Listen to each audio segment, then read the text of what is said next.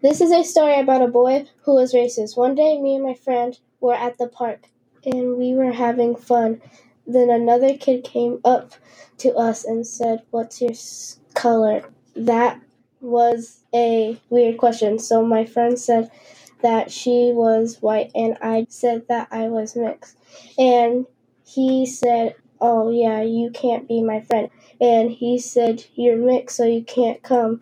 And that's definitely not something you should say to me. And his parents came, and I looked at his parents and I told his parents that this kid was being mean to us. You need to take care of your kid. His parents told him to not be racist to us. Why are you saying that? And he came back to us and apologized. We were so confused, but also really surprised that he said that. And that is my story.